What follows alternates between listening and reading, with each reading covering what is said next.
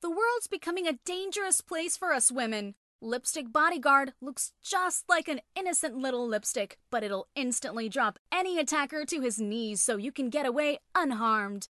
Lipstick Bodyguard, fear no evil. Get yours today, only at lipstickbodyguard.com. Stand by. Roll intro in three, two.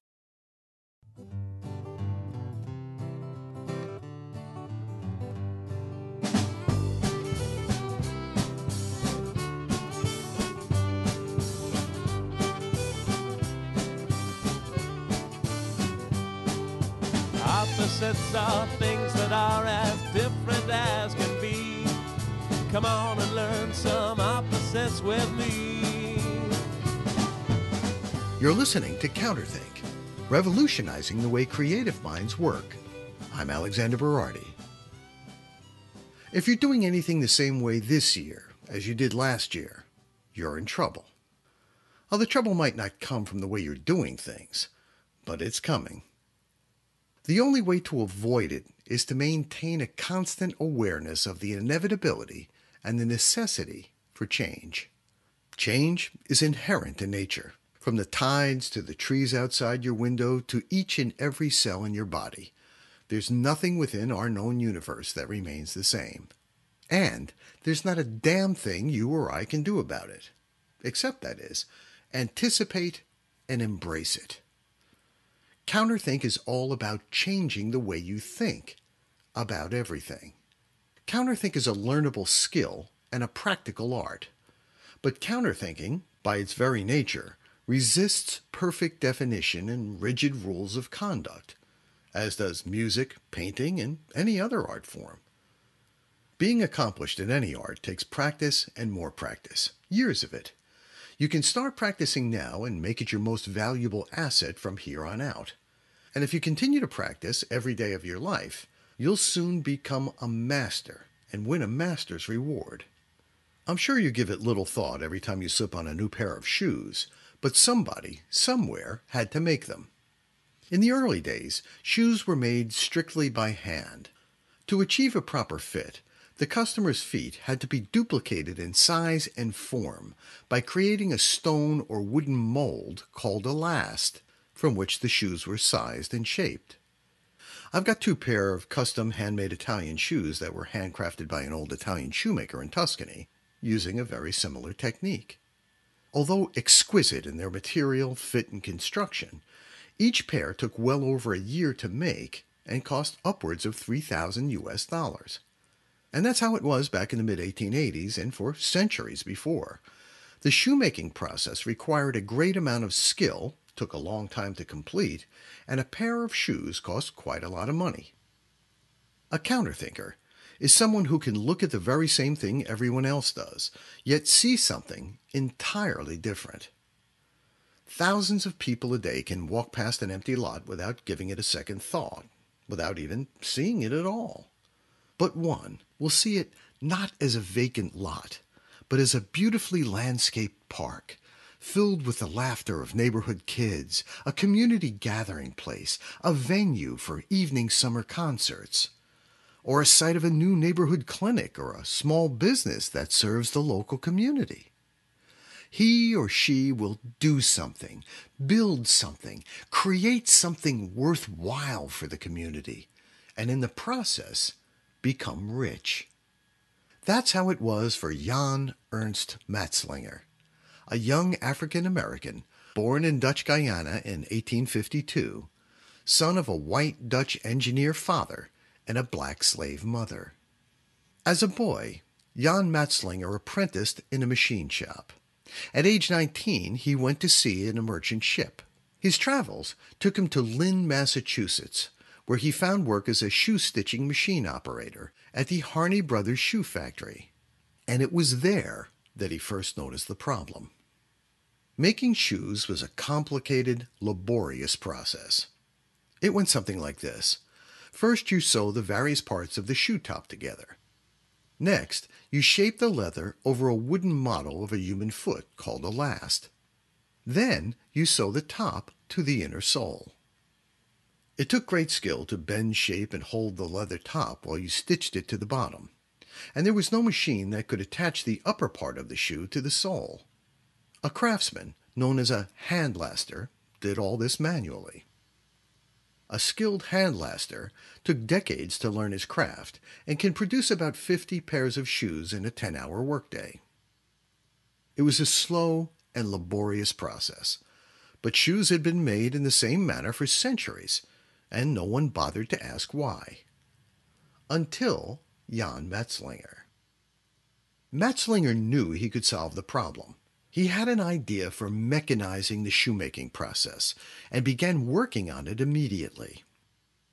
After five grueling years of nonstop effort, scrounging parts, and going without food to buy materials, he finally obtained a patent for his invention in 1883.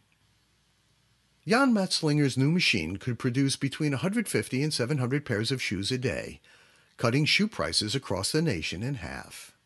When you ask yourself why something is the way it is, you're performing the highest function a human being is capable of deliberate, creative thought. As a counterthinker, when you hop into your car and ask yourself why your steering wheel is round, it's not necessarily because you want to invent a square one. It's because you're practicing your art, the art of creative counterthinking. You're deliberately reshaping your mind, and along with it, your thinking. Thinking differently works to expand our creative mind and open our eyes to new possibilities.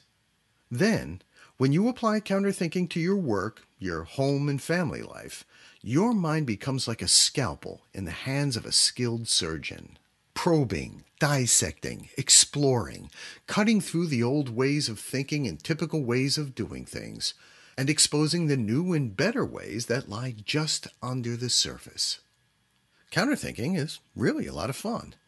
Practiced right, it's like an exhilarating game. It makes for great conversation at the dinner table or on a long drive, and it can really get the creative juices flowing at a boring Monday morning meeting. Practice regularly. Counterthinking opens up your creative awareness and will change the way you see and relate to the world around you.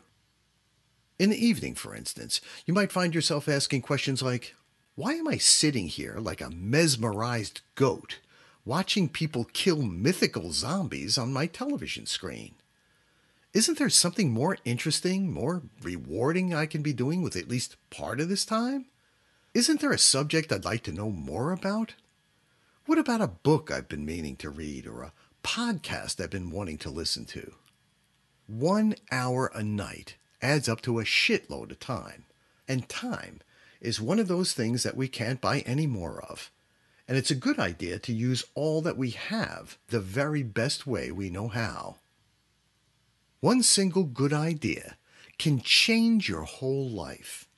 A great way to harvest good ideas is to sow the seeds of curiosity in your mind at every opportunity. Everywhere you go, take notice of the things and the people around you. Examine how people are currently getting the job done, and like Jan Ernst Matzeliger, ask yourself, why? Keep your eyes and ears open to what people are griping and complaining about. In marketing, we refer to these common problems as pain points, and they are the breeding grounds for innovation. When you encounter a common problem, take that problem and hang it on an imaginary hook and walk all the way around it. Examine it from every angle, like an artist or a sculptor or a surgeon would. Poke at it, probe it, twist it, and stretch it into new shapes Turn it inside out and upside down. If something isn't working as well as it should be, or even if it's working just fine, try looking at it from the opposite side. Can you figure out a better or more profitable way of getting the job done? Ideas are free for the taking, and counterthinking is a great idea generator. Make the art of counterthinking a part of your life and your attitude, and you'll find the world filled to the brim with great ideas.